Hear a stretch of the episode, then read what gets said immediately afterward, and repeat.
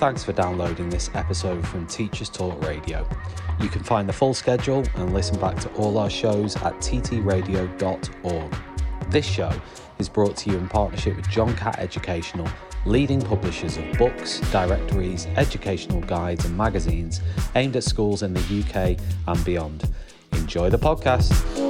Good evening and welcome to Teachers Talk Radio, the late show Monday nights. Thank you very much, everybody, for joining us. Uh, you might be listening back to this as a podcast, or you may be joining us to listen to it live. Um, big shout out to Miss Albashir, who is our very first listener this evening. So thank you very much for diving into the chat that quickly um, and for maybe setting a reminder for the show this evening. Um, the, the idea for tonight's show uh, really came to me a few days ago when, in fact, I was reading an article which was written by one of, or, or featured one of my guests this evening, Brian Walton. Um, and the title of the article, uh, which was written for The Guardian back in on December 31st, Exhausted, Broken, at Risk of Heart Attacks is the headline that the they've used in the article. I'm not sure if it was Brian himself who said that, but certainly there's a range of contributors in the article talking about their experiences. So it'd be really nice to dig into that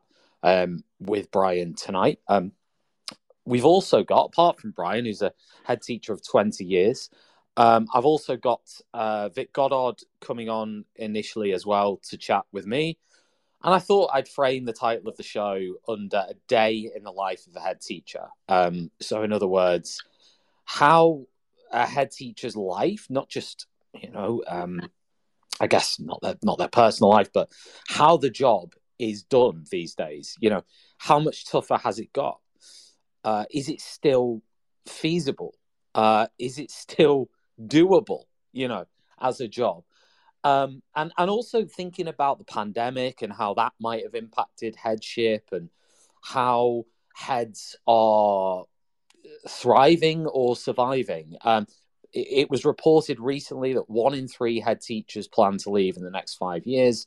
Um, and in fact, you know, we, we've we've seen reports even in the last year about this sort of exodus of head teachers. So we're certainly going to discuss that this evening as well in terms of how that is going and, and whether my guests think that that's happening and how we can prevent it, how we can get more people to want to go into headship or leadership we might touch on Ofsted, we might touch on uh, the the upcoming strike action, um, all the rest of it.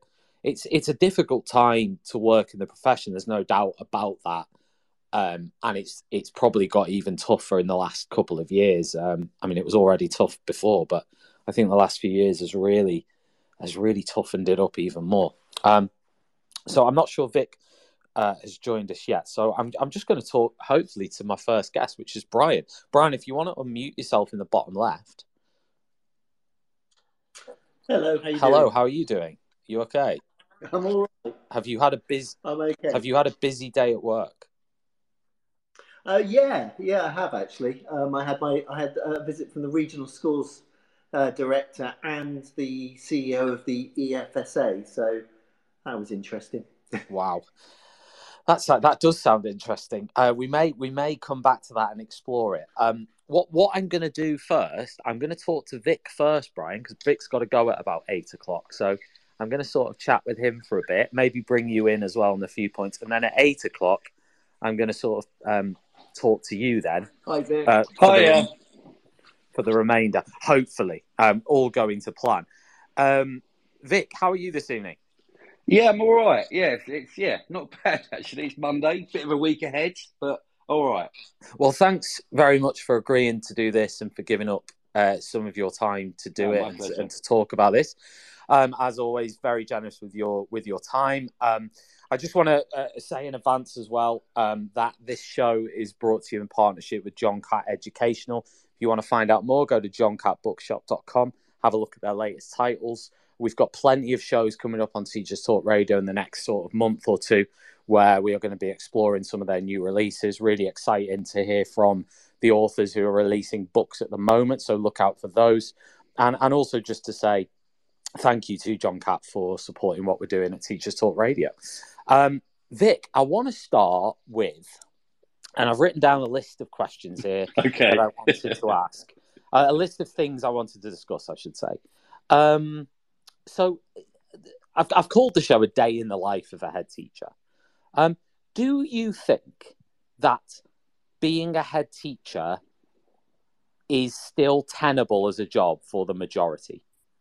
Uh, it's still, I, I, that that's really depends on the context you're going in. I, I think there's yes, it of course it is, but it's certainly not the the individual job it once was. I don't think it's, you know there's no there's no Superman pants on over trousers to be a head teacher these days. You've got to rely on a team. So I think the, the yeah it is achievable, but only if you've got good people around you. How long have you been doing it for now? Um, about 12, 13, yeah, 12 ish years, I think, something like that. I've been at Passmores for 22, um, was assistant head, deputy head, and then head. So, yeah, 12 or 13 years. Wow.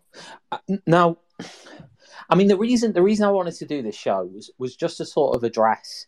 I guess it's been in the press. It's still in the press a lot about this sort of exodus of leaders mm. and the and the fact that they can't get enough leaders to do the job. And I mentioned the statistic a few minutes ago, just before you joined, that one in three, I think it was one in three heads said they were looking to leave in the next few years. I think 70% of heads during the pandemic said that they were considering leaving.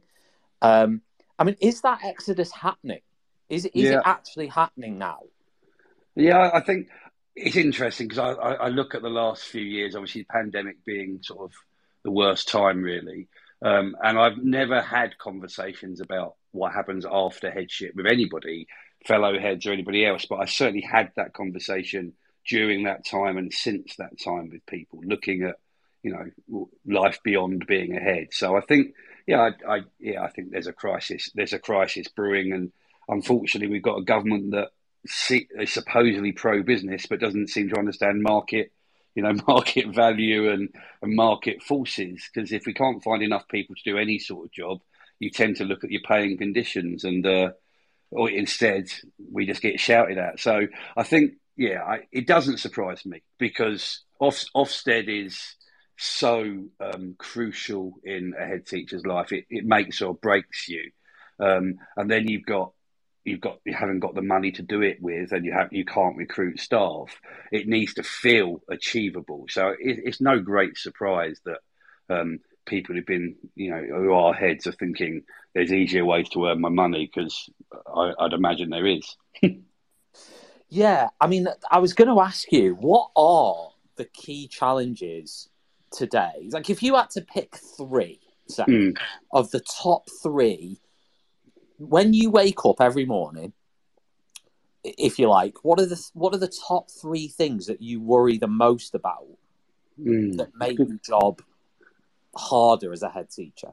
What a good question. I'm gonna I'm gonna cheat and give a supplemental because obviously depending on where you are in your Ofsted cycle of courageousness, mm-hmm. or if you if you've just had one or they're due, that will always be in your mind if you're in the window. So that aside, that's take that as given. That yeah. that will always yeah. be there if you're in the window. Beyond that, it it is um, it's it's staffing and making sure that you've got enough good people.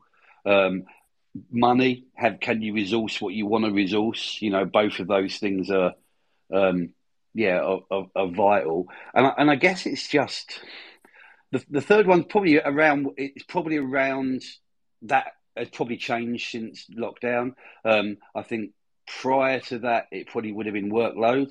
Um right. now it's probably challenging parents and challenging children. I, I know I, I don't hide where i work. I work in quite a quite a disadvantaged area of the world, um, and COVID hasn't helped people become more um, accepting. I don't think, and certainly um, there's a there's a real vehemence in people about um, them having having to be right. You know, I've got one opinion, you've got another opinion. Well, your opinion has to be wrong, and mine has to be right. And I think running into that that that unknownness or that difficult parent interview that you've got in your diary, meeting you've got in your diary, they would be the things that yeah would be anxious. And and COVID just just expanded that. A people are angrier, and B they had nobody yeah. else to moan at. You know, normally they would have gone to their boss or possibly the doctor or somebody else, but all they had was us. So um, that's certainly that that fear, that dread, waking up knowing you've got a challenging one is is definitely something that affects. It doesn't affect everybody. I'm aware of that, but that certainly for me was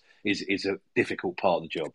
Do you have like a code or something that you think of in your head before those situations with parents? And I mean, I don't know whether you could, obviously, without mentioning names or anything yeah, like that, maybe you could give us an example or two about meetings or situations you've been in to sort yeah. of exemplify what you've just said?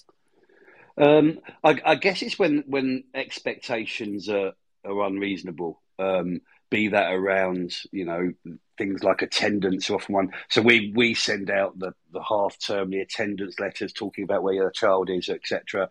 Um, and I have, I make sure that my data team who send it out let me know in advance when it's going out because I know that I'll get I'll get a rake of abuse after that. Um, my inbox my inbox will be will be will be absolutely pinging.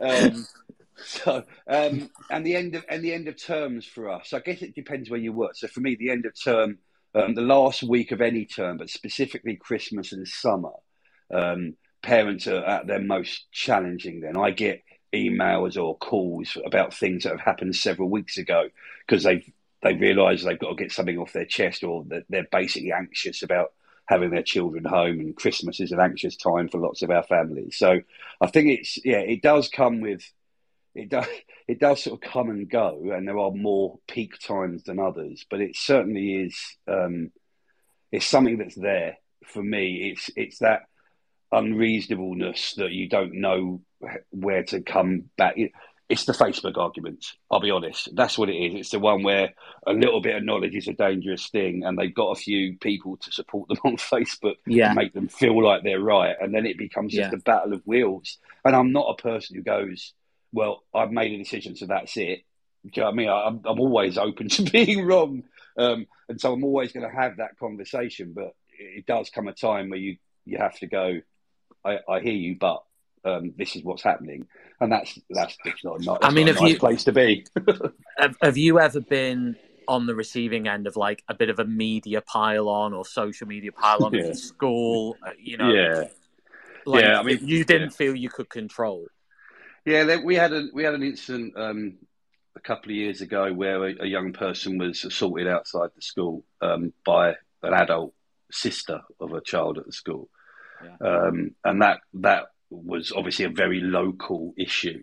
Um, and Facebook was at its worst at that moment um, because you know you can't defend yourself on there you, because there's a child at the center of this or children at the center of this, and so that's that. Face yeah, Facebook pile-ons happen quite regularly. I have to say, I just don't do Facebook my I have I often get sent messages from staff going, "This is this has been sent on Facebook. Do you want to see it?" No, thanks.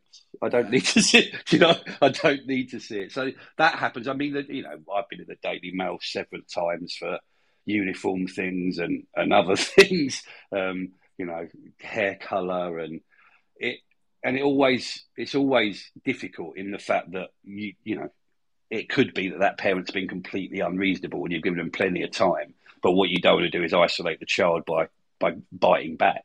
So you just have to swallow and and uh, you know have a have a chat at home really. But it's uh, yeah that they're difficult. I'm interested to know because you said you you would do you've been doing this for about twelve years as a head teacher, yeah. which which is a huge amount of time in this day and age, isn't it? Yeah. job. I mean, yeah. back like twenty years ago, that probably would have been like, oh, you've just started. Yeah, yeah like, right. No, no, I've done D Day and I've done like you know I've done the North African campaign. You know, I'm. I'm, coming out of the back end of the war right now. You know. Um, but I think like the one thing I was going to ask you is since starting, and not just starting headship, but starting your teaching career, have you seen societally sort of, you know, one of the things, one of my personal bugbears, which I'm sure you know this, is about sort of responsibility and accountability yeah. and how that feels like it's shifted significantly onto the schools, the head teachers, yeah. the teachers, and away from the students and the parents. I mean, have you seen that shift? Yeah, have I mean that's seen... yeah, it's it's it's as bright as anything you could possibly see. Really, it's um the the idea that um you know, we young people have always known their rights. I remember, you know, telling teachers what they can and can't do when yeah. I was at, when I was at school. Yeah. Um, however, the it's, it's yeah, pe- people will, will push back more readily and more quickly now than ever. I mean, I we don't close for snow. I can't tell you the the, the absolute rake of abuse I got when we didn't close in the last snow um, lockdown in the last snow day. When you didn't close, when we, did? when we didn't, no, when I didn't, when I didn't close. What? Because I was forcing them to send their children to school when it was unsafe for them to get there. Right. And, and no matter how many times you say, I don't make that decision for you, you know, I my decision is can I open the school safely? And if the answer to that is yes, can you get your child there safely is your decision. You're the adult. Um, but of course, you know, you can only say that so many times before you come across as rude. So um, yeah, it, but that's that's the way it is. You know, I don't agree with that, so I'm going to beat the drum and see what I can, you know, get on my side. It's definitely something we have to deal with, and you just got you just have to have your own coping strategies for it, really. But what's been what's been the sort of tipping points towards that? How how have we mm. got there? What, social what? media. I mean, social media. Social media. Yeah, yeah. Facebook, Twitter. I mean, less less so Twitter actually. Facebook is the is the cesspit really, where you find all sorts of horrible stuff lurking. Um, and you know, people just you know, people want to feel validated in what they think and say, and the easiest place to do that is to say that to as many people as possible, because you'll find somebody that will validate your viewpoint. And I think that's that sort of public meeting space around that is one that has become, yeah, I mean, toxic. I mean, the moaning pages, Harlow moaning and Brentwood moaning and all the others, you know, I, I just don't go anywhere near those, but I know others silently scrutinise them. But for me, I just, my life is far too short for me to worry about that. If it really was an issue, they talk to me. I'm not hard to find. So you're saying, I mean, you're saying, Perry, this sort of gr- um, growth in parental power, let's say, I think outrage. I think it's parental outrage. outrage. I, don't think, I don't think there's any more power. I don't, you know, bo- bottom line, I should make those decisions. And of course, parents can go to the press. I mean, obviously, since doing the TV thing, I used to get threatened with going to the governing body. Um, now I get threatened with going to Channel 4. That's okay Do you know what I mean? I, that's yeah. that's fine. That's fine. But yeah, it's, it's not it's not parental power because I don't think the power has shifted. It's parental outrage is much quicker to spark these days. This show is brought to you in partnership with John Catt Educational, a leading publisher of books, directories, educational guides, and magazines specifically aimed at forward-thinking schools in the UK and beyond. Have you checked out their latest releases? Don't miss out! Visit johncattbookshop.com to explore their full range of titles and advance your own professional development today. Happy reading!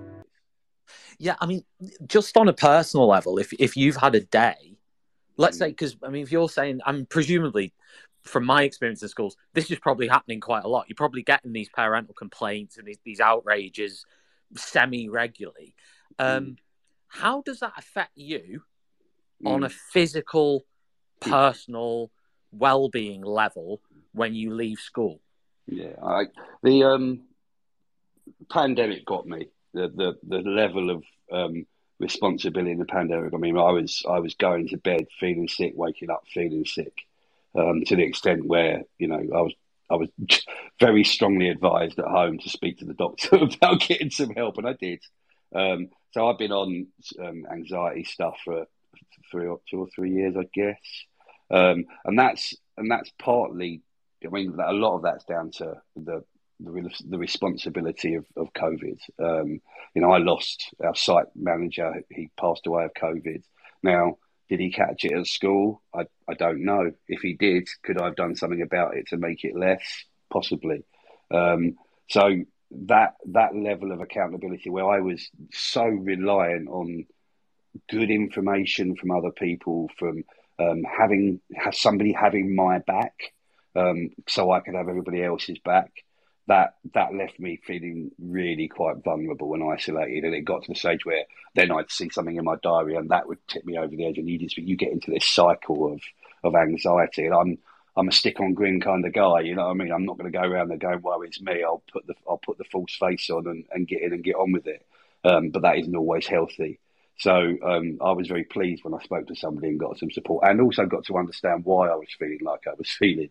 Um, but yeah, it's not it's not nice. I think i am a quite a nervous character anyway, Tom. So I think that's part of it. Um, people, yeah. you know, yeah, that's that's part of my nature. But um, yeah, that's that was that was unpleasant in the extreme because you you you knew whatever decision you make, somebody was going to come back at you about it, and they were going to probably come back at you quite nastily. That's thankfully eased off now. You know, yeah. they, they also they still don't all agree with you, but they probably don't call your names about it or send you death threats, which is what was happening during COVID. I mean, were there points? And I'm talking not just during the pandemic, the deepest, darkest pandemic phase, but even going back before that. How mm. many points have there been in your 12 years where you've genuinely thought, I'm going to pack this in this summer or I'm going to pack this in at Christmas? rarely. No, okay. rarely. You know, yeah. really. Um, from I love my job. I this is something I've aspired to all my life. If from yeah. the moment I knew what job I wanted, I knew that I wanted to be ahead in that job. So um, I've never.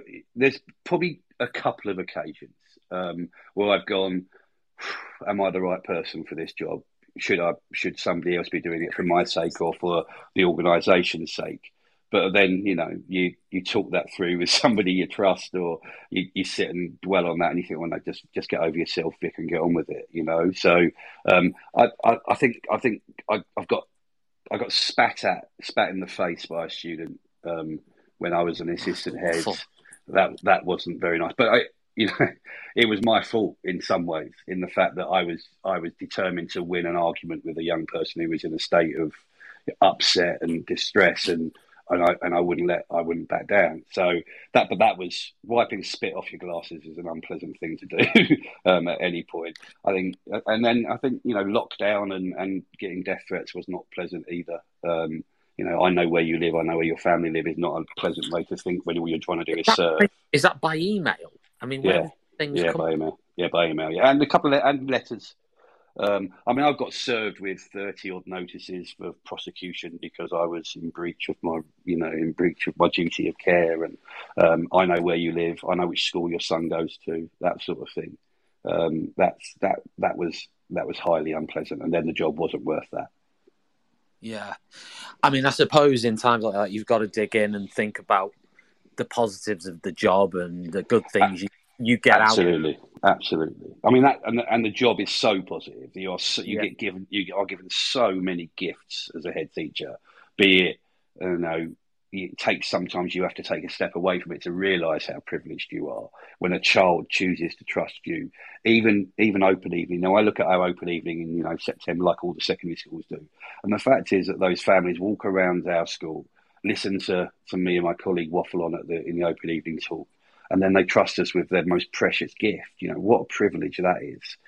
It, it's hard when you're being called names sometimes to remember that. Yeah. But, you know that it is such a privilege to be trusted by so many people in a community to look after their child and to help make them the adult that their family wants them to be that it's yeah you, you you have those moments and also however difficult your school is it will still only be a tiny percentage of the young people that are making those difficulties and for yeah. 95 98% of the time absolutely young young people are amazing so you know it's yeah, you have you do have to have some balance. You do. I, I, I, say you need to step outside and have a word with yourself, Vic, every now and again. Just take a pill. it's difficult though in the bubble, isn't it? Because I mean, yeah. as a head, and obviously I've never been a head. Um, but if I was, um, I would imagine on in the day, right? Mm. Unless you've got a really supportive governing body or, or very active, very involved that, that are there all the time, I'm guessing it can be a bit lonely in terms of who am I going to speak to right now when I'm on the verge of tears after this has happened? Yeah, maybe. I guess, yeah, I guess I yes and no. I think I am yeah. the most supported member of staff in my school. I would say.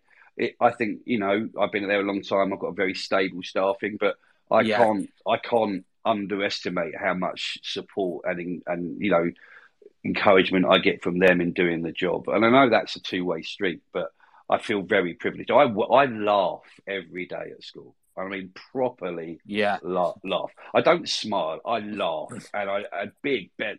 God, how lucky how lucky am I to have people around me that I can do that with in my job? I think my relationship with my PA is is vital. Yeah. Um, um, you know, she she knows warts and all what I go through, and you know, e e when we were filming for educating, it was the one office I I said they couldn't put any mics in or any cameras in Oh, really? because I Yeah. knew I needed to go somewhere and have a good swear or fart possibly, but I needed Yeah. to go. I, ne- I needed a space somewhere where I could, where, where I could just be me, and she's and she's fantastic at that. So I, I you know I've got a real that that's a very close support network, really. I guess. Yeah, yeah. I mean, we're running out of time because I know you have to go. sorry. I, I, oh, it's fine. I wanted to ask you about uh, before we go. You mentioned Ofsted. You, you, you Mm. sort of mentioned them a couple of times. I know you Mm. liked a tweet of mine as well. I think it was yesterday. Yeah. last, about grades where I got battered again for that. But yeah, you did. I always do because the regular a couple blocked me for that actually, which was lovely. really? Um, wow. Yeah, and, and this it, it sort of made me feel the power Yeah. that the grading system has Yeah. that whenever comments are made about it, whether it be sort of a celebratory comment about a grade that's been achieved, or whether it be somebody slating the grade, Yeah. whatever the comment is, Yeah. you can't doubt the strength of feeling that it Yeah. generates.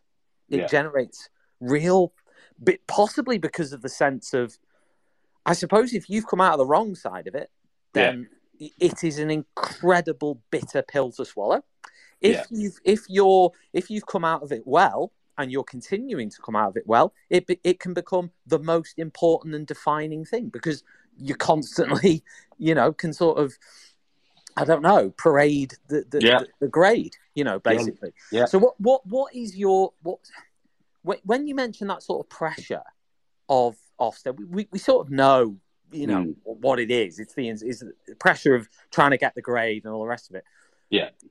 But can you tell us just on to finish off on a personal level, what is the what is the experience for you of a head teacher as a head teacher of the Ofsted process? What does it do to you? Yeah, so we've had yeah, so I've, we've had across my trust, we've had two Ofsted inspections since the second to last week of term before Christmas and the first day coming back after Christmas. Um, again, the, the problem the problem with this is, and the problem why we have issues with Ofsted is, it depends on which human being walks through your door and says they're your inspector, and that's not how it should be. And that's the problem. You know, you walking through with somebody, or you, you know, you, you hear the inspector's team names, and you, you're quickly onto Google to find out, you know, what their subjects are, who they've inspected, and things like that. That's that means we don't trust the process, and that means that you're constantly on guard, um, and that's that's not should be. Now, you know, the the inspections I've seen led by HMI, you know, they felt supportive, they felt um, like they they get the school and the process it's going through but the grade removes that as a useful process. It becomes less useful because the grade's there. So we, I've been for an Ofsted with one of one of our schools recently, um, you know, and we knew where it was going to be. It was going to be a mixture of, you know, RI good, it's cuspy, and we knew it was going to be there. But the reality was, it's brand new heading post, making massive differences, doing an amazing job in, in moving a school community on. And it came a term and a half into him being there, or no, in fact, a term into him being there, uh, term and a day. Um, and it was unfair on him because what the report reads is, you know, things are in place, things are improving, we can see it's getting better. But how many people will look beyond the grades at the top of the page? You know, and that's and that's that makes it wholly unfair. Difference between a section eight and a section five as well. That makes things wholly unfair. Do you think it would? Do you think it would affect?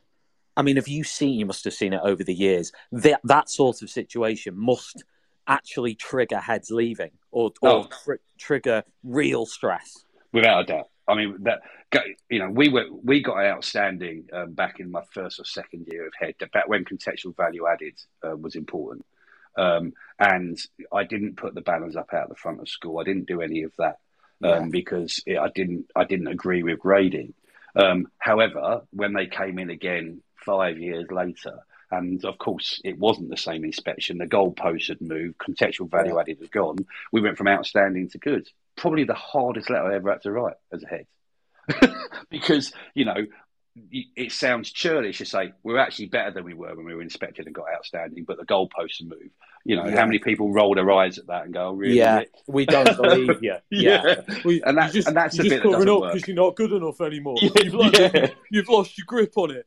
Yeah, absolutely, and that's and that's the bit that you know makes it unfair because I'm I'm happy for a HMI to come in and say this doesn't look like it's quite embedded yet, or this look, this isn't quite doing what you think it's going to do. You need to work on this. I'd be delighted then for thank you very much. Can I see you in a couple of years and see if we've got it better, or can I can I can you come back in for a day in nine months and see how we've got on with that? Because that'll actually improve schools and that'll make things you know developmental. But while while they remain punitive, while the rewards for getting an outstanding are so high, and the punishments for getting you know SR you know requires improvement or whatever are so severe, we're always going to have this anxiety. I mean, there are those, and we have to say this clearly. There are those who who who are you know supportive of mm-hmm. of Ofsted in their current form, um, generally supportive of grading in its mm-hmm. current form. I mean, you mentioned you've sort of touched there, but my, my final final thing for you would be what is your what what would you if you could wake up tomorrow and the inspection process had changed to make it better for you, and there was one change they could make, what would that one change be? Yeah, it's, it's get rid of the grades. I mean, that's that will fundamentally change everybody's view of that. If you stop grading them and say these are the things you do well, these are the things you should work on. Every there's an even playing field. You know, you talk about some people like grading, etc. I wonder if there was a correlation graph drawn of that about how many of them work in areas of disadvantage. Right. But also because what, they, what it, the grades were that they got. yeah, yeah, absolutely. Because we know, we know. I mean, the, the facts are there. You can see from Ofsted gradings, it's harder to get a good in a disadvantaged area than it is in a non-disadvantaged area. And you know, the, whilst that is absolutely irrefutable with the data, but nothing changes. It, it, it you know, what can you, what are you supposed to do if it's that clear? You know, we can't meet our recruitment targets as, as teachers. So if we can't meet our recruitment targets, we can't run the schools. Therefore, there's something wrong with paying conditions. It's as simple as that. You know, one thing is an obvious indicator for the other, and that's the same with Ofsted inspection. So until somebody's, you know, honest and goes, actually, weighing a pig doesn't make it heavier, so I'm going to stop, then we're not going to get any better. Vic, it's always a pleasure to talk. My pleasure ever so much for coming on, mate, and um, all the best for the rest yeah, of the Yeah, and uh, thanks for the invite. It's absolute privilege to be invited, and good luck. Thanks, Vic. Cheers. Cheers, Ben. I've Bye. now got uh, I've now got Brian coming. Just before we we talk properly to Brian because I kind of cut him off earlier. Um, I just want to remind everybody that um, John Catt are partnering with us on this show. You can click the tweet, which we pinned to the top of the space, to see uh, their latest releases and check out what they've got coming up. And we've got lots of shows coming up on Teachers Talk Radio as well from John Catt authors. Uh, so do stay tuned on ttradio.org and look out for those shows to come out. Uh, Brian, you can unmute yourself again now. now, come on, don't be too happy. Do You know what? For, for, throughout my career, I've been in the room many, many times with uh, Vic, and I've never ever had the opportunity to just, just have a good long chat with him. So, typical. Oh, that's a shame. Yeah, you had to go at eight, but you know. It's always a pleasure to listen to, though. He so. really is, isn't he? Now, listen, talking of privilege to listen to, um, I've been really looking forward to talking to you because I I've read a few of your tweets. I read a tweet that you put out. I think it was yesterday, the day before last. Sort of. I mean, correct me if I'm wrong. I'm reading the Guardian. I've read the Guardian article again that you put out. It must have been a few weeks ago that you were interviewed for that. It's a picture of you in it, and you sort of said you, you're thinking of packing it in. um, where are you up to with that? Um, it's funny. I'm having. I'm. I'm going through. A, I'm going for a difficult period of, of being very positive again. But uh, so basically, basically, I was outed in that, that article. I was talking to the journalist, and I have been talking to my governors for quite a few years about succession planning. Um, I'm 53. You know, I've been a head teacher for 20 years. Um, and frontline headship, as, as Vic has, has said so well, is, is, is a stressful role and what I don't want to do is go out of my career on a negative because I finally can't quite do it anymore. So I've been talking to my governors about that. I was talking about the article. I was a bit angry about a few things recently, and then the article just came out with he's quitting. Like my parents went, "What?" My wife went, "What?" Um, my, my chair of governors was like, "I know we were talking about this, but when you know."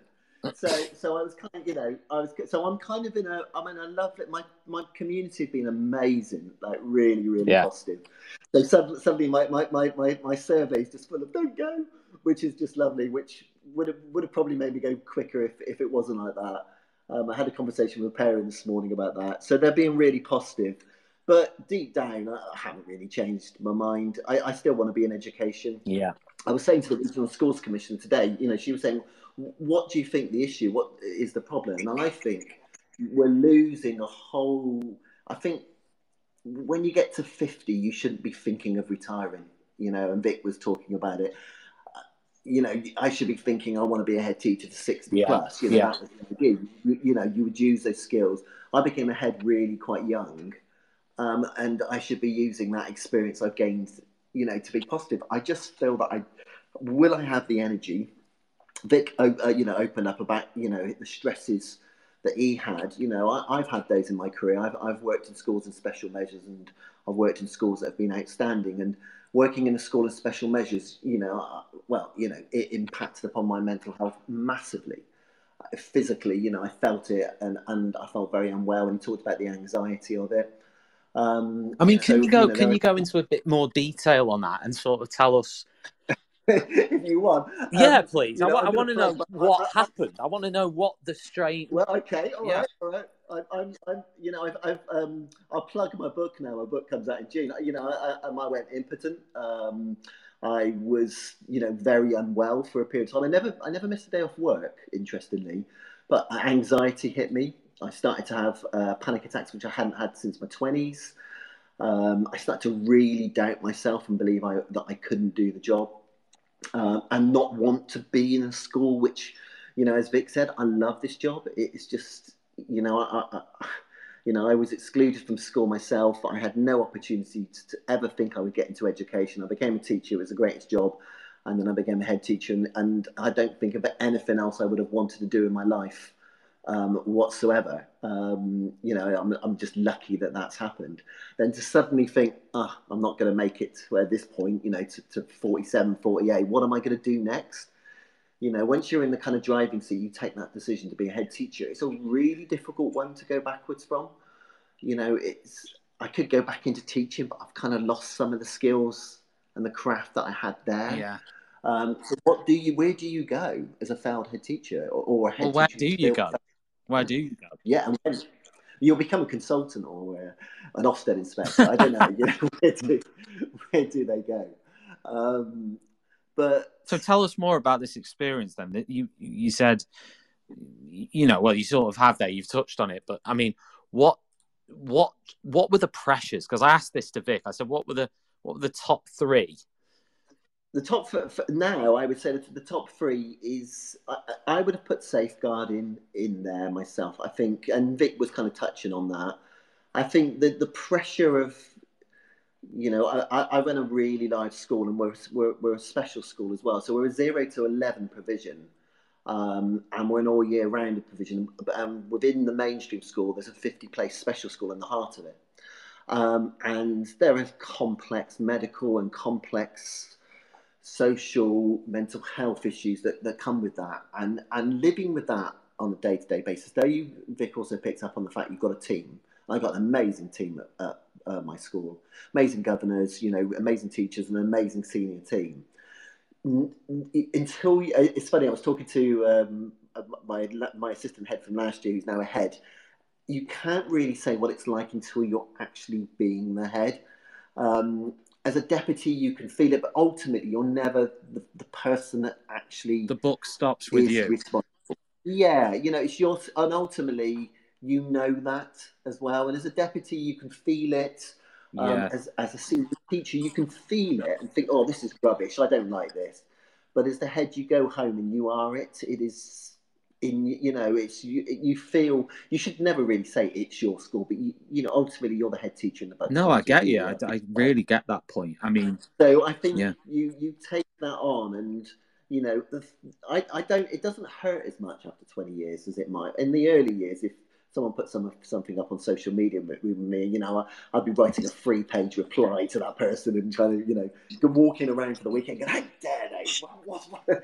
Whereas now, I, I really genuinely. I, it's interesting. There was a Facebook thing that, that blew up on Friday uh, Friday this week, and I just I just wrote to the whole of my reception early years people saying you know this is not the way to deal with it you know come and come and talk to me. Don't you know? No one's come to talk to me. Come and talk to me or the class teachers, and we can solve this issue. You know, so, social media doesn't solve it. Yeah, I mean, have you? Because I know Vic was taught quite extensively there about this idea of parental. Well, he called it parental outrage, which I thought was quite. Yeah, I think. Oh, I thought yeah, was quite a good yeah. phraseology. I was, yeah, that's a nice way of putting it. I think it's not just parental outrage. Um, I wrote to social services today because something that you know a social worker had written an email to one of my members of staff. I think there's a sense of fragmentation in the system, and I think that's the true of schools. You know, when I started as a head teacher, I was a head teacher in Tower Hamlets, and we still had a point where we would the local authority would meet termly in fact probably three times a term all the head teachers were in the room you know you would have kind of the ever service everybody was together in those services and then we've had this kind of academization where we have fragmented as a system and I'm I'm a SAT, so I don't. Nobody loves me. You know, the local authority have nothing to do with me, and the Mats have nothing to do with me at the moment. We And love you. So there's a sense of isolation and, and fragmentation in the system, and uh, and I think you yeah you really feel that, and I th- so I don't think it's just parental outrage, though there is quick outrages, but it's more than outrage. You know, it's it's tribunals for SEND. Um, Yeah. you know, it, it, they they these are all on the rise. Um, uh, you know, the number of kind of the lack of the fact that we can't get CAMHS referrals and we, uh, you know, and and m- mental health nurses and, and nursing and everything, and there's an expectation that the school is now that front line. So housing, uh, I'm dealing with housing, all those things. I mean, I, I put it to Vic about this idea that responsibility and accountability. One of my bugbears is sort of this idea that responsibility and accountability has gone away from parents and students and towards, you know, schools and teachers and whatever. And that's a, my personal opinion, not the view of, of anyone else. It's my view. But I wondered, have you, because you've been doing this for 20 odd years, what are the things? almost twenty, yeah. Yeah, I mean, what are the, what if you were to sort of pick a few things? You've mentioned one of them there, which is the, the I guess the format and the way you know you meet with other people and heads and whatever network. But can you pick some of the things that have changed since you started, for better or worse? Um, I think that's one of them. Definitely, the system itself is fragmented and um, and, and broken in many ways. Because and it's a real shame because even though you know we're we're, look, we're looking at matting at the moment, and the the main draw for me of joining a mat will be the sense of being in a family again, the sense that you know we're, we're, we're, there's a small group of us that are accountable to do something together, and you're not alone. Um, it's a shame that it's taken it, that, because that's still a shame because then there'll be another mat and another mat and we won't really talk and uh, education is like everybody's business I feel and and therefore I think that that's gone. That that system is a big big issue. What what else would I say? Um, it, I, I think the Ofsted uh, system I think we're our, our own worst en- enemies as well. As much as I, I have bugbears about Ofsted I've never really had a bad experience. I've been in schools and special measures but I've kind of gone in afterwards and they've been quite positive experiences. Um, I've, you know, I've gone from having a school in, in RI to outstanding, and that was the worst thing that ever happened to school, outstanding. And I totally agree with Vic in the sense of get rid of the grades. I've been saying it for a long, long time. Just, just say what we're doing well and, and what we need to improve on. Um, Yeah. So to so yeah. so instead of you know just for anybody, I know we've got a few American listeners listening. Good, good. I, I should say good morning to Stephanie Dominguez, who's currently listening from San Diego, California. Good. Ugh. Oh, nice. Would that be Nice would that be morning? It probably is morning, but we've we've certainly got some international listeners listening. So I thought I'd- I'd explain to those international listeners. Ofsted is our, if you like, schools inspectorate in England. They go in and they inspect schools, and at the moment there are four grades: uh, inadequate, requires improvement, good, outstanding. And what Brian is suggesting is that instead of those four grades, there could be two. I wouldn't even call them grades. Two things. No, no, you're either good enough, or you- you're either doing a good enough job and you've got problems, or you yeah. you know, this is where we move on. And you know, do you recognise those problems yourself, and what are you doing? and i know i know ross is here and I, i'm pretty sure it might have been him or someone else but i know a few years ago that was something that was suggested that having those two things instead of four. And i'm not ahead. I've never been ahead but I have obviously been in schools where they've been in the cycle of inspection, and I just think those things would would be massively that that would be a massively helpful thing for everyone in the system from top to bottom. Yeah, when Sean Harford was around and Ofsted were having the, the nice space of Ofsted, which I think there was a period of Ofsted where it, it, it seemed like it, it, it, softened and it invited us in. Um, you know, he always said that, oh, but you know, parents want it, Brian. You know, parent. I don't think they no. do. A parent, most parents love their local school. You can be in a town, and one of the schools can be an RI. The other one can be outstanding, but you'll still get die-hard parents who you know, I went to that school and I want to go to that school. It, this whole grade thing is just it, it puts schools up, but then heads are their own worst enemies. I keep seeing it. You know, when when we got outstanding, like Vic, I I I was different. At first, I went outstanding, Feb twelve, Feb fourteen on my yeah. profile. What an idiot! Um, and you know, the more I kind of think of it, I just see people do it. You know, we advertise it ourselves as, as head teachers. I you know, agree. we, we keep that riff and that plate spinning and in some ways you know because if you get it the first time you get it it's like wow this is amazing and then a couple of months later when you're thinking do I want to be in a school that thinks it's already, you know, and I, and I don't. I genuinely want to be in a, a good and a, an aspiring school, or just an inspire, you know, a school that aspires to do things as well as it can. I don't, I don't care about that at, at all. And I mean, and do I you think? Really do you think? I mean, you've already sort of intimated that, but do you think it's a mistake? Because I, I put out a tweet a couple of days ago. I mentioned it to Vic there, you probably heard. And basically, I was saying that if you if you put whether it's a teacher, middle leader, head teacher, whatever, governor, it doesn't matter. But when you celebrate a grading publicly, do you endorse the grading system? In my opinion, yes. But that's not something yeah. that I'm saying you should be. You know, I'm not. I'm not like guilt tripping people who do. I can no. understand why people do it. It's a huge high well, pressure system. But yeah. ultimately, my point is, whether you like it or not, it does endorse. In my opinion, it does endorse it. So whether whether, whether you sort of like, you know, regardless of the fact there's a lot of reasons to do it, it does perhaps fundamentally endorse it. That's my opinion. Yeah, I mean, you know, Ofsted, Ofsted don't shouldn't really care. It's it's the whole, you know, without fear or favour, um, you know, uh, as we go about. But and I understand why schools will. The schools go on incredible journeys. They have incredible narratives attached to them, and sometimes it's like, oh my word, you know, we've got through this, uh, and I can understand that. Yeah, um, I mean, I can, I can, totally understand that. I, but ultimately, like you've just said, I suppose you've still got the choice fundamentally whether to do one thing or do the other. And I don't know. It's, a, it's a, I'm not saying it's not an easy choice because it's not. Um, you know, whether to sort of plaster it everywhere and and, and what, or not what gets me with Ofsted though is the, the very concept that that some people who are not head teachers do not run schools uh, can go into a place, even myself, who's been doing this for 20 years, go into a place and within two days make incredibly overarching, you know, important decisions about a school based on certain. You know, it's really easy to find fault in any school. I can find fault in my own school tomorrow if I wanted to. Yeah. follow that line and I put myself into special measures, which is one of my reasons for saying that you know I wanted to get out of the job a little bit because I don't feel we're doing as good a job as we might have been 5, 10, 15 years ago because of the, the resources that, we, that we have.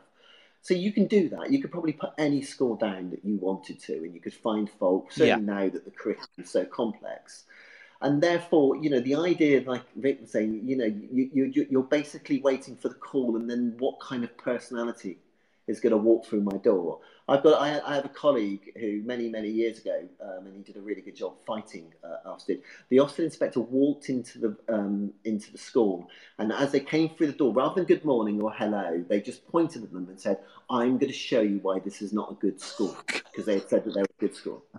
You know that kind, and I've got stories after stories of head teachers I've met with where you know people it's incredible that these people are allowed to do that job and, and they keep doing it. Yeah, and that's and unbelievable, you know, isn't it? It doesn't surprise me in some ways, but it, it's still unbelievable when, when you think of that situation and that can happen. Um, we'll, we'll, we'll move on from Ofsted. We may come back to other stuff like that later. But I want to ask: is one of the things you've talked about a lot is this resourcing issue. I'm really interested in recruitment. I'm really in. Oh, yeah, no, I'm really interested in like what oh. it's like out there at the moment in terms of recruitment?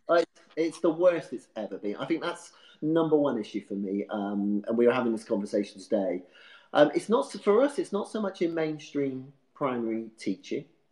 Um, nursery as teaching assistant. This is why I, I, have real issues with the whole strike action at the moment. Certainly as a head teacher, because the whole narrative is is, really around pay. If you yep. watch any, anything, it's always around pay. And for a head teacher, head teachers are paid well as far as as, as far as so. For me, on a personal level, but but support staff are not. Um, nursery nurses are not. You know, um, running a special school of you know 50 children, we need really specialised teaching assistants. Um, they, they, can get you know they can get better pay, more flexible working hours in in in, in Costa and, and Tesco's. Yeah. So we've just done a 17% pay rise for our, our special staff, but they're still they can still get better money elsewhere, and, and they still have to work with some of the most complex SEMH children and difficult days. So for, for, for, me, that's the real issue. I mean, we, we're yeah, we're really struggling. There is just not the people. I, I work in a rural setting just outside of Glastonbury, um, and it's a beautiful place to live and, and work. But it, beforehand, I was a head teacher in Bristol. People could commute, get buses, so you had a wider net of staffing resources. When I was in London, again, it was even, even larger um, in, in, those rural communities, small towns, it's oh, it's just re- really challenging at the moment, and it's depressing because, yeah, yeah, that's the hardest thing I think for us at the moment. Is I've got 110 staff, and I think I've lost about seven in the last two weeks for different reasons, yeah. personal reasons. I mean, in terms of, I mean, presumably, like a lot of schools, um, when you can't recruit or when people quit and you can't replace them, do you have to use agency staff? Um, do you know you can't even get the agency staff? That's the point. We can get agency staff at the moment as well. So we are we're we're getting creative. You know, yeah, I was um, going to ask you, what do you poor, do then? the poor secondary school when they when their year 11s have their week at our school, it's like literally we recruit them as soon as they walk through the door. um, we we work with Strode College, which is just up the road from us on apprenticeship schemes. Um, so we've got quite a lot of ex students. So you're using gone... 16 to 18s to fill gaps. Yeah, yeah, yeah. 18 is probably we are. Yeah, yeah, absolutely. Wow. We, we are. We, we're we're um, we're starting to think that some of our roles are very much care roles, and they're not um, so much the teaching assistant role. So with with specialist provision, we've got children with um, with all sorts of complex medical needs. Therefore, it's more of a caring role than a direct yeah. mathematics grade teaching. So we're going to start even looking at the GCSE grades in terms of what we're doing in the future, and have to recruit to roles specifically because it just isn't out there. We're, we do okay for teachers. I've got 23, 24 teachers, but I've got six ECTs at the moment. Um, is that a um, lot? Yeah, that is a lot. That is a lot of ECTs, and there's a two-year kind of to go through. I, I, yeah, that is that's a lot. That's the most we've had. To have six NQTs in a year would have been a lot as well and I just think what's happened is I think we've lost a whole band of people in the back, the 50 to 60 teachers who are just thinking, I can't be bothered with this anymore. And they've just, you know, we, they're just not there. And therefore we don't have, you know, every, everybody's taken up. People offer uh, jobs as soon as you get a good supply in. It's like, do you want to stay? do you want a contract? Um, yeah, uh, so I, I feel that that for us in a rural community is possibly becoming – number one. I used to say it was social services and kind of the care system and, and all of that. I'm actually thinking recruitment is is taking that over at the moment. Yeah, people don't want to be in teaching, and it's such a shame because it's such a rewarding. So, so with that in mind, then why do you think you just said you're doing okay for teachers? I mean, is that just fluke, or is that? Um, I think no, no. It's I don't. I don't. I'm not sure it is. Um, you know, we try, I try, we work a lot on. I, am not a big one for lots of well-being programs and things like that, but I'm a really big one. The ethos in my school is that my job, my senior leader's job, our job, is to allow teachers to teach. That's the only thing we need to do. So everything else, planning and marking and all of those things that stop teachers doing their job really well. Well, so, sometimes they help teachers do their job really well as well, of course. Um, but you know, stupid staff meetings on data and that kind of stuff. I'd much rather have a staff meeting where people can mark or plan yeah. or work together and do what it's, they need to do. Well, I was going to ask you actually, Brian. I was going to say, if you were talking to a new head teacher now, what would you tell them not to do? Um, I, I, it's funny, really, because uh, uh, what would I tell them not to do? It's so hard though because you are the, the, the book that, that that I'm writing, which I'm plugging again. Sorry, uh, well I've, I've, written it and it's out in June. I Plug um, the opening chapter just starts talking about this chant that every head teacher has when you, which is the "you don't know what you're doing" football chant. And as you know, and I've had that, and I still have it 20 years on. And I think that's the first thing I would say to new head teachers. You're going to have so many times where you are so out of your depth, you so don't know what you're doing. Uh, but others do, you know, and you've got to really trust and, and rely on other people. You know, if it wasn't for my business manager, you know, I don't. I think my life would be ten times more stressful if it wasn't for my deputy, who's just that calm in the storm. I've got a fantastic assistant head whose knowledge of, of SEND is just you know second to none. It's it's the first thing is is not thinking you have to be the be all or end all and answer every argument and stand up for every problem that's in the school. You might take it on, you might support people through it, but you've really got to learn to step back and. There's a, there's an in joke in my school, and uh, there's little Oscar, which is uh, when I first started. It's all about me, uh, and it's absolutely the opposite of that. You know, it's not about you or it's about your school and how you become comfortable with that feeling that you're doing a good job because the school is thriving rather than you yourself and that takes it's hard it's not easy for a lot, a lot of heads have big egos um, yeah you know uh, yeah so i think so that sort it's of a lot of ties in because i've often thought in the past i've thought i there's been certain situations where i felt like i wanted a leader to do nothing.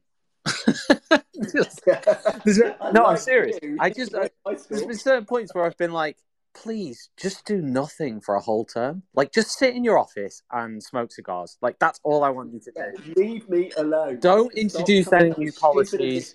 Don't introduce yeah. any new. And yeah. by the way, Teachers Talk Radio does not endorse cigar things. smoking. That was not yeah. me endorsing that. But th- that's the sort of thing I've been keen on. Is like that idea of like less is more. Like this whole idea of like I've got to introduce new things, new policies, new directives to, to to look like I'm active and to look like I'm worth my wage or whatever. And yeah, I yeah. do think like there's an element. Prove, yeah, prove it. Yeah, prove that you're worth your wage. And I think, yeah, um, you know what I've done as I've got older into this job or I've been in this job longer is the, the, the greatest thing that parents want to see. The greatest is that you like their kids, uh, no matter how tough their day is or how you know uh, that you care and you know their names. It's it's it's that community head. And i think that's one of the reasons that i feel after 20 years i might just not have that energy left anymore to, to be that person out there in the community. But that's what they they want. Um, teachers don't want you walking around saying look oh i found this fantastic scheme and we're going to do it now and let's change the you know, they want continuity and security and the ability to walk into their classroom and think, I know what I'm doing today, I know what's happening today, you know, and I know if there's an issue like where the systems are. It's it's it's that kind of that stability that you need in schools, and schools don't feel like that quite do, often at the moment. Do you think yeah. there is a best leadership style for a head teacher to have, or do you not think that exists? No, I mean I've seen all sorts in my time. I've seen I've, I, I worked in a school once where after a staff meeting, the head teacher completely lost it and dragged a member of staff down the corridor and kicked them out the door. Um, which was just like, what? Get out of my school! Don't come back! And this is a member of staff. I've seen head teachers burst into tears in front of their staff, you know, and have complete breakdowns. When I first became a head in Tower Hamlets, um, I was there for the seven seven bombings, and I was at, just off of um, East. Uh, you know, and I remember the anxieties and the you know the incredible pressures that were on. And I remember that I would kind of when I first started, I would be quite. T- I was, I, I'd gone from a, a deputy head and a member of staff going drinking with my staff to the head teacher and that role reversal I didn't quite understand. And I would share too much with staff and walk around and go, oh, what a day I've had. you wouldn't believe it. It's like, no, teachers don't want to know that. Shut up. Leave me alone. You know, let me get on with my job and you do your job. Um, but yeah, yeah, I've yeah. I mean, do you think? Like, I know I talked to Vic a little bit about because I know you were in this this Guardian article, um, and you've you, you've sort of yeah. I mean, the Guardian article sort of indicates that you're ready to go. you know, like you're in your last like last push to the end. Um, I mean, has the pandemic like sort of pushed you? Like, what's been the impact on you as a head in that? Is it like I? It was for me. It wasn't as bad. Is that not you why you're you feel pushed to that? Is it? No, because actually in the pandemic, I started cycling into work every day, which was about 20 kilometers each way. And so I got really fit. Yeah. because, you know, when, when we were in lockdown, then we were open every day. Um, you know, it, it, it, was a kind of, you know, we just had key workers, which was what we had about 100 children a day. Yeah. So it was, but actually we worked rotas and stuff. So I would cycle into work every day. And it was just, an, uh, for me, it was just a golden period of getting fit really, um, which was which was quite good because you know I, I at that, that, point I'd just before the pandemic started I I was diagnosed as having diabetes. Oh right. And it was like oh God, what's going on in my life? And then you know just uh, recently I've just I've come out I'm totally in, you know and that was basically I started cycling and then I took that on and got healthy. Uh, it's really important that I think you you you, you have you know a healthy lifestyle as a head teacher. Is that hard though? To do that? Because surely you're getting up earlier, you you're getting home late, whatever. I mean, how do you how do you do that? Cycle in the winter. I don't cycle in the winter. Um, I, have got a bike um, in my in my room and I cycle at the weekends, and then I, will go out in the spring and the summer. I mean, you just have to make time yeah. for it. You really, really do. You know. And the other thing's great is my, my wife doesn't really care at all about my job, and that's just the best in the world. Uh, because the idea that you, I, I, I, to be married to a teacher or something, I go home and talk about it. It's bad enough, at, you know, in the day. So let's just, you know, have have that detachment at home of uh, of, you know, I'm just sat in my kitchen at the moment with nice kind of uh, you know log fire on. It, you know, just have that home life that that's yeah. Talking to me on Teachers Talk Radio. Wow, what a relaxing, lovely scene that is. Um, um, yeah, no, I, like it totally makes sense. Um, and I mean, how can we? Because they've talked about this exodus of head teachers, like, and Vic sort of indicated, yeah, this is happening. I mean, do you yeah. do you think it's happening? Oh, yeah. Massively, massively.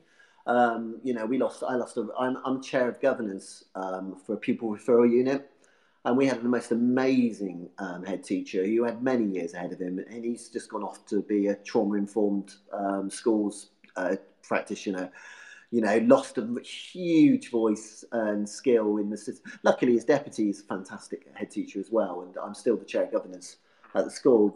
But you know, the, the, this head teacher exodus, I think between them, like I said earlier on, you know, you want to keep your head teachers through the 50s so that yeah. they don't leave until you know that, that, that, you know that retirement is something that you do. But I think so many, you know, a, a, very good colleague. Well, my first head teacher, who was just the most amazing head teacher.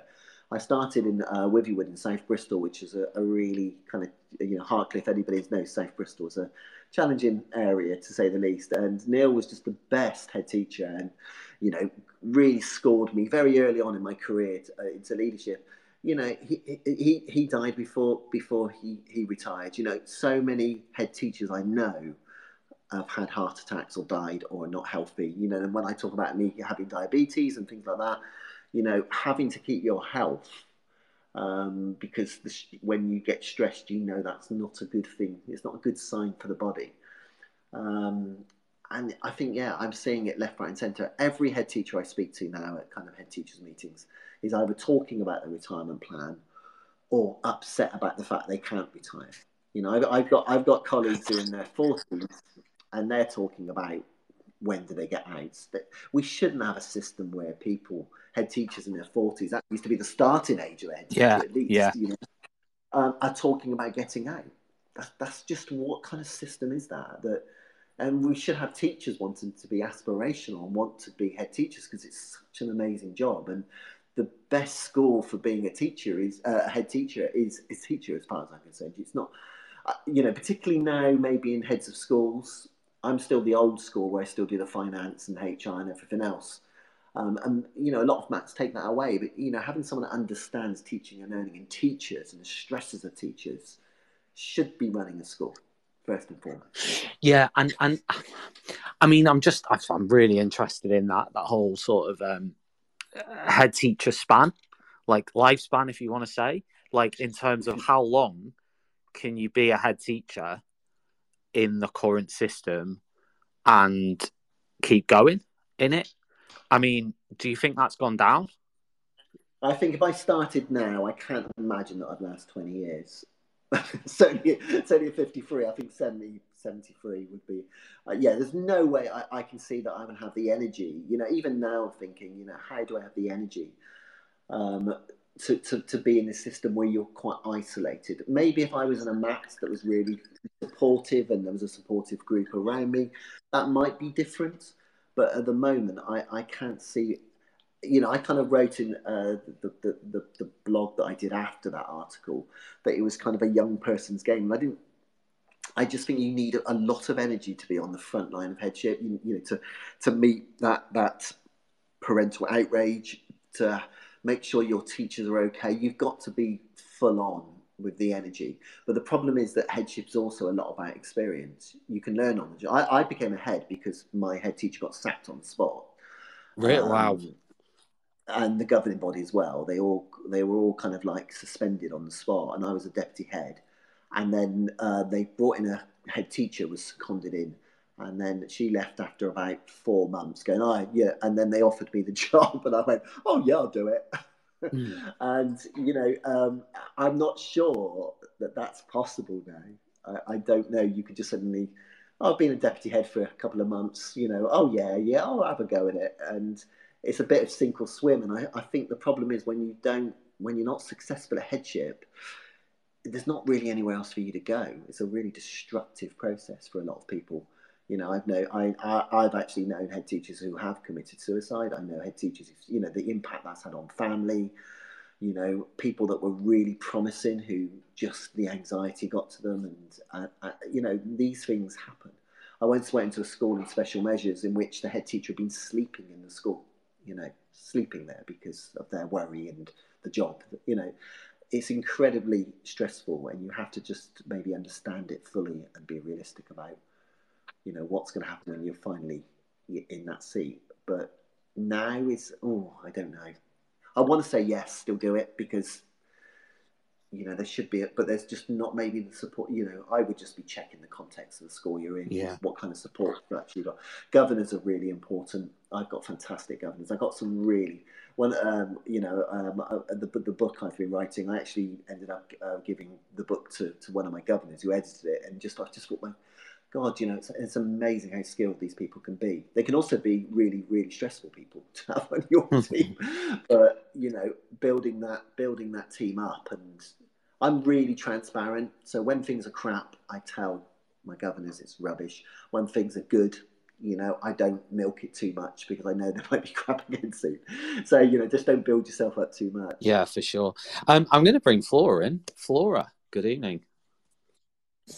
Good evening. How are Not you? Too bad. Now, long time no speak.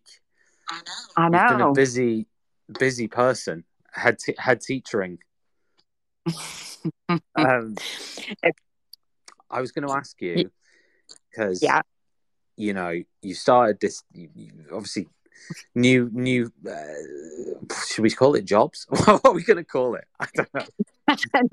new job. it's almost like twenty jobs in one. But anyway, um, what's? I mean, I've asked Vic and I've asked Brian so far. What do you think are the top three challenges for for you as a head? What Yeah. would you say they are, and has that have those challenges changed since you started doing it, which was I think over ten years ago now, right? yeah, it's coming up to 10 years, just over 10 years. And I think what Brian was saying about safeguarding is definitely, that is definitely one of the biggest challenges at the moment. Um, I think um, behavior, behavior is quite a challenge at the moment. Mm, we haven't mentioned Um, that actually. So Yeah, I think it's the anxieties and and new you know new underlying behaviors we're seeing. And i think the other thing for me is it's kind of what brian was saying about this energy you keep bringing to the job. And it's more about the energy that you have to bring to keep everyone else going and to keep the team alive and to keep pushing them. You know we talk about we're back to normal and everyone says we're back to normal which is absolutely not true um, because we'll never go back to what normal was and i think everyone is just feeling exhausted and overwhelmed and it's it's that that's exhausting for me as a head teacher is trying to keep the team going um, because you just see everyone so tired and working so hard and you just want to do everything you can to support them and it and you know that that can be difficult.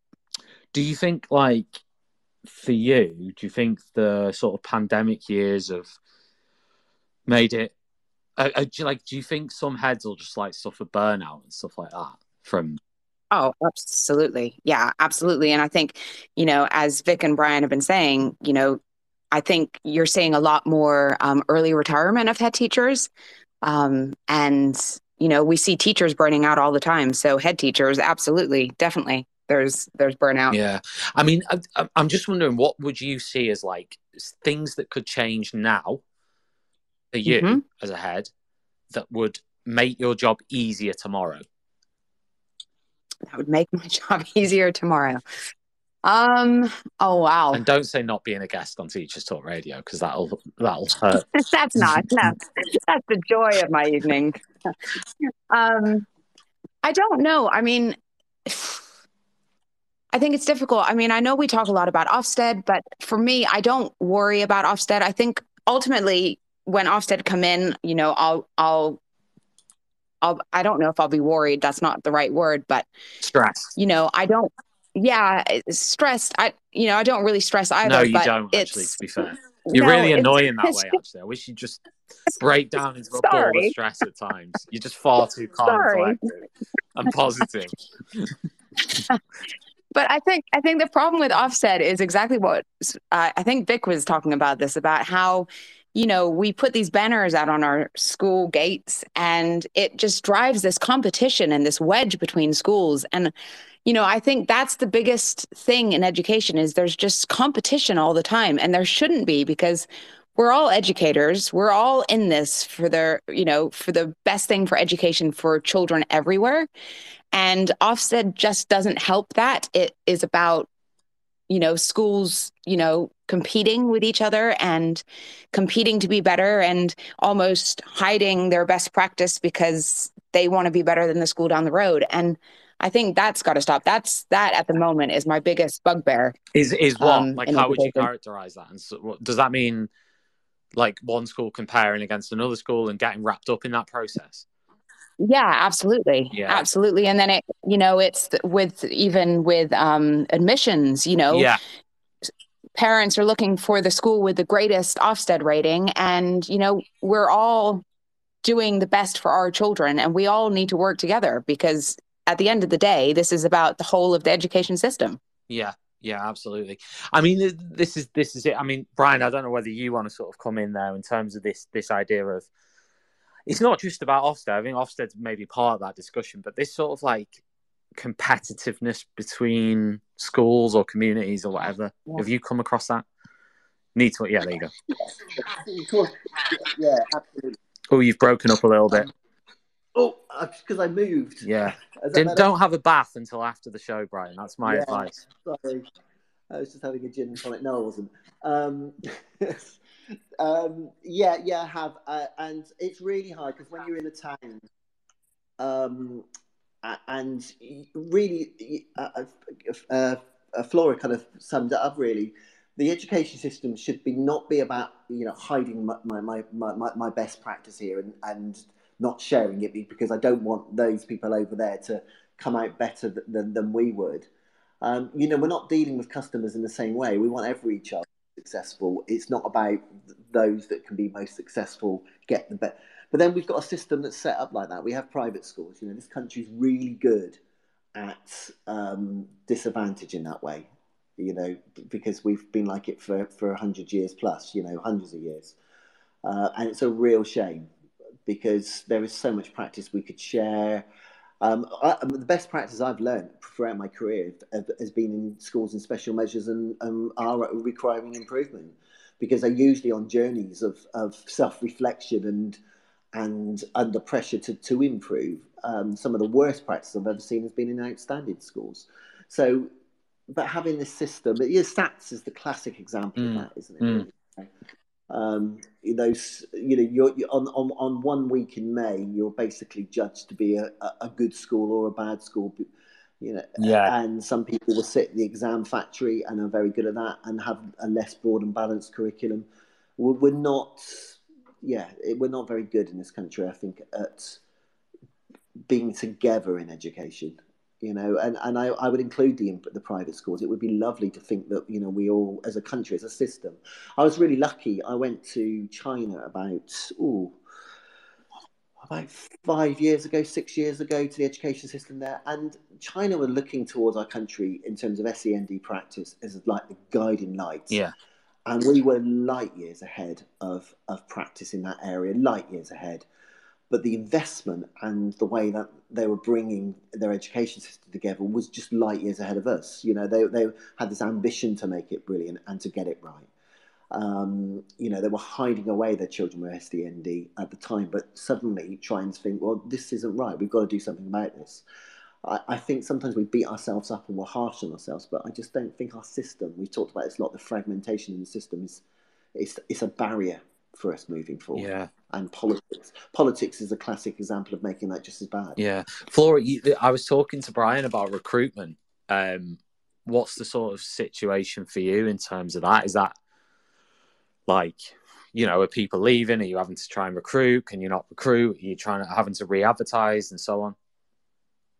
Yeah, I think for for us, it's about recruiting sort of new support staff. We've got, you know, a high number of children with special needs who need one-to-ones and recruitment is tough, but the thing is is this you know the, we talk about pay um, and i think it was brian who was saying about pay for support staff is you know they they could go somewhere else and work um, with so much less stress and get so much more pay. And you know the jobs that our support staff are doing in schools is absolutely phenomenal. You know we could not run schools without them.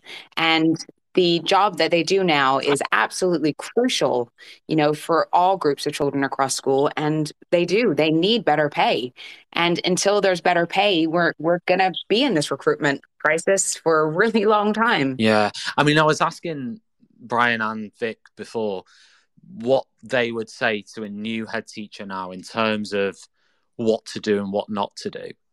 Is there anything that you might say in terms of advice or guidance or ideas that things that things that you'd say don't do that?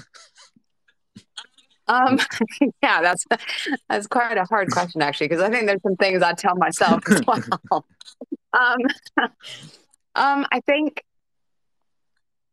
I mean, almost similar, I think, to what Brian had said as well, is this whole idea of not being afraid to ask questions. And I think heads often go into the jobs thinking or thinking they have to appear as though they have all the answers. And, you know, as head teachers, we absolutely don't have all the answers. And, you know, I think you know, we can be very quick to not want to put our hands up when we make a mistake as head teachers. But I think head teachers need to be the ones to always be modeling that and saying, I'm going to make a mistake, but I'm going to ask people the questions to make sure we get it right. So it's making sure that you have a team around you and people you can reach out to to ask those key and crucial questions because you you can't know it all as a head teacher. It's absolutely impossible. Yeah. Yeah, I mean that's I guess that's the same in any role in education. Like what, wherever you're at in it, it's never it's yeah. never a case of oh yeah I've got this down. Like I'm I'm doing this now. Like I'm in the groove. Because the next yeah, day, like, you're, you're, in a mess. You know. yeah, no, and it's almost like the uh, video. That's just my life. I, just I don't know, but I think I'm still talking about teaching. Um, well, but no, I think, you know, it's like Michael Jordan says, you know, the minute you think you can't improve or the minute you think you have it all sorted and sussed, that's time for you to leave. Yeah. Yeah. Definitely. Folks, it's been a it's been a fantastic show. Um, a huge thanks to Vic Goddard, who came on at the beginning, to Brian, uh, who has been talking extensively, uh, Brian Walton, who's the head teacher of Brookside Academy in Somerset. Brian, thank you ever so much for coming on. Really, really appreciate you giving up your time tonight to do that because um, I know thank you'll you. be busy. Great, really enjoyed it and you've got a wood fire there burning. So you, have given up some nice relaxation time in the kitchen there to, to chat. So thanks very much. This is going to be available as a podcast um, soon as well. So anybody who's listening now that wants to share it on, we're going to publish it on Spotify, Apple Podcasts, all the rest of those. Flora, thanks ever so much. It's great to chat to you as well. Um, and I really hope Thank things you. are going well in, in the new job.